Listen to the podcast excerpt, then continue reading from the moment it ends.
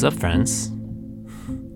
Good morning to you. Happy Good Friday to you. I'm actually recording this in the early morning of Good Friday 2021. I don't know if you can tell by that certain strain in my voice. You know how everyone has a morning voice? you just wake up and your vocal cords are still trying to wake up as well. I literally woke up 10 minutes ago. The sky is still gray outside my window. And it is indeed Good Friday.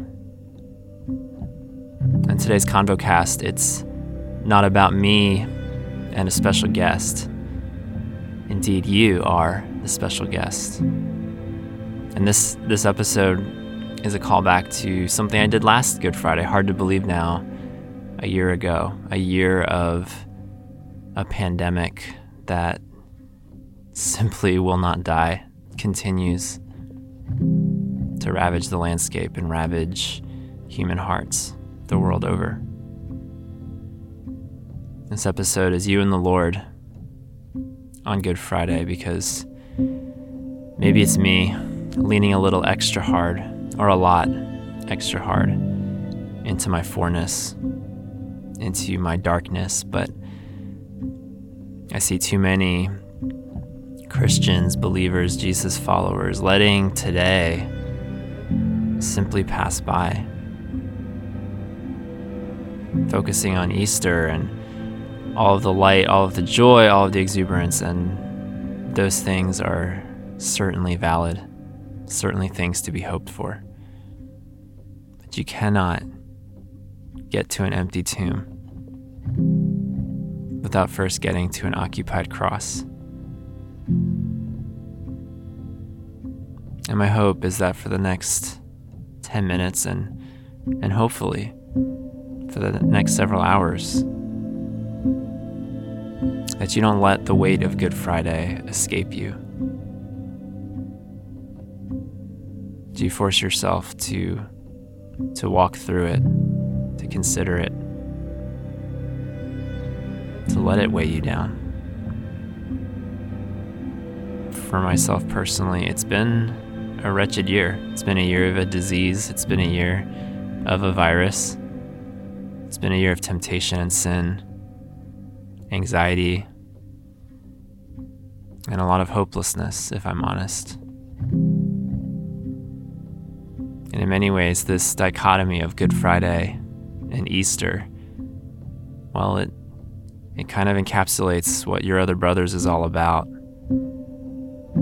Two sides to every story, to every good story.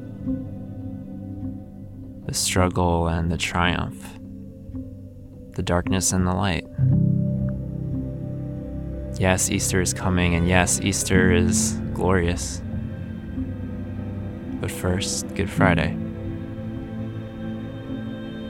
So, my hope is that as you listen to these words from the Gospel of John, that you let them stick with you that you think about them for minutes and hours after you hear them.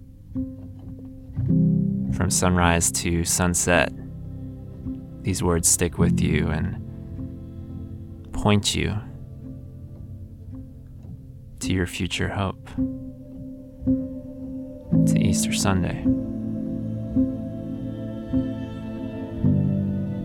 From the Gospel of John chapter 19 reads as follows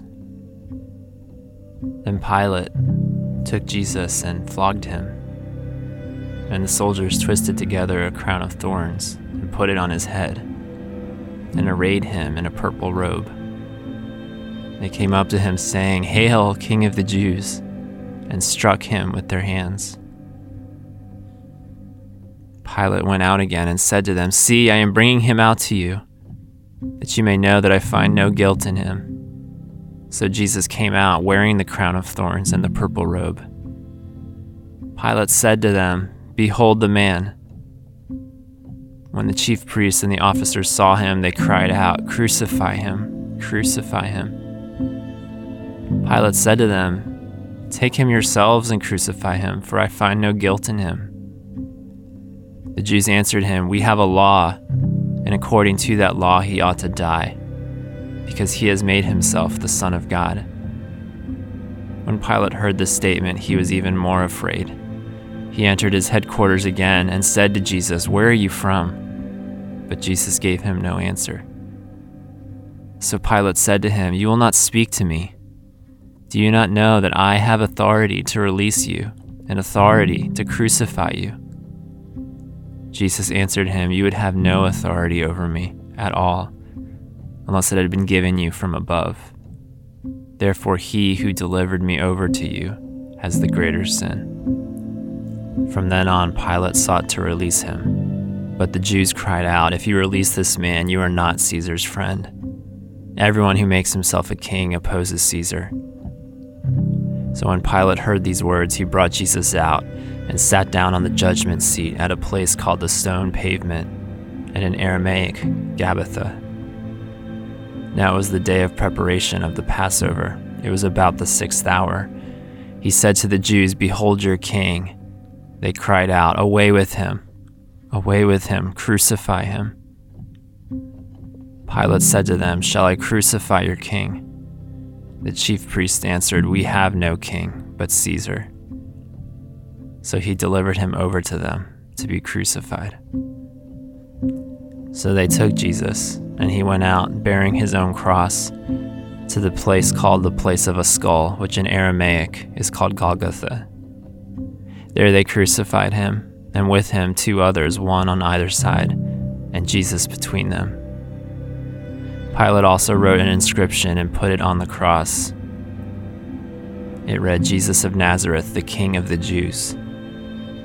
Many of the Jews read this inscription, for the place where Jesus was crucified was near the city, and it was written in Aramaic, in Latin, and in Greek. So the chief priests of the Jews said to Pilate, Do not write the King of the Jews, but rather this man said, I am King of the Jews. Pilate answered, What I have written, I have written. When the soldiers had crucified Jesus, they took his garments and divided them into four parts, one part for each soldier, also his tunic. But the tunic was seamless, woven in one piece from top to bottom. So they said to one another, Let us not tear it, but cast lots for it to see whose it shall be. This was to fulfill the scripture which says, They divided my garments among them, and for my clothing they cast lots. So the soldiers did these things. But standing by the cross of Jesus were his mother and his mother's sister, Mary, the wife of Clopas, and Mary Magdalene. When Jesus saw his mother and the disciple whom he loved standing nearby, he said to his mother, Woman, behold your son. Then he said to the disciple, Behold your mother. And from that hour the disciple took her to his own home. After this, Jesus, knowing that all was now finished, said to fulfill the scripture, I thirst. A jar full of sour wine stood there. So they put a sponge full of the sour wine on a hyssop branch and held it to his mouth. When Jesus had received the sour wine, he said, It is finished. And he bowed his head and gave up his spirit.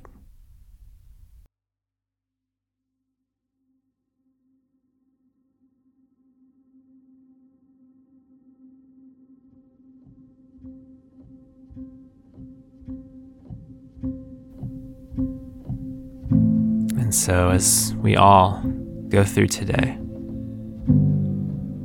it's my hope, it's my prayer that those three words, the last three words we have from Jesus on a cross, it is finished, that they would build in a sort of crescendo as your day unfolds, as your weekend unfolds. That perhaps you have a new perspective on your year your struggles, your sin. That this Good Friday, maybe more than any other Good Friday, gives you a clearer picture of what exactly died on that cross 2,000 years ago. The worst things you've ever done, the worst things I've ever done. It is finished. It is finished. Much love, my brothers, my sisters. God go with you this Easter weekend, and we'll be back next week with, with another podcast.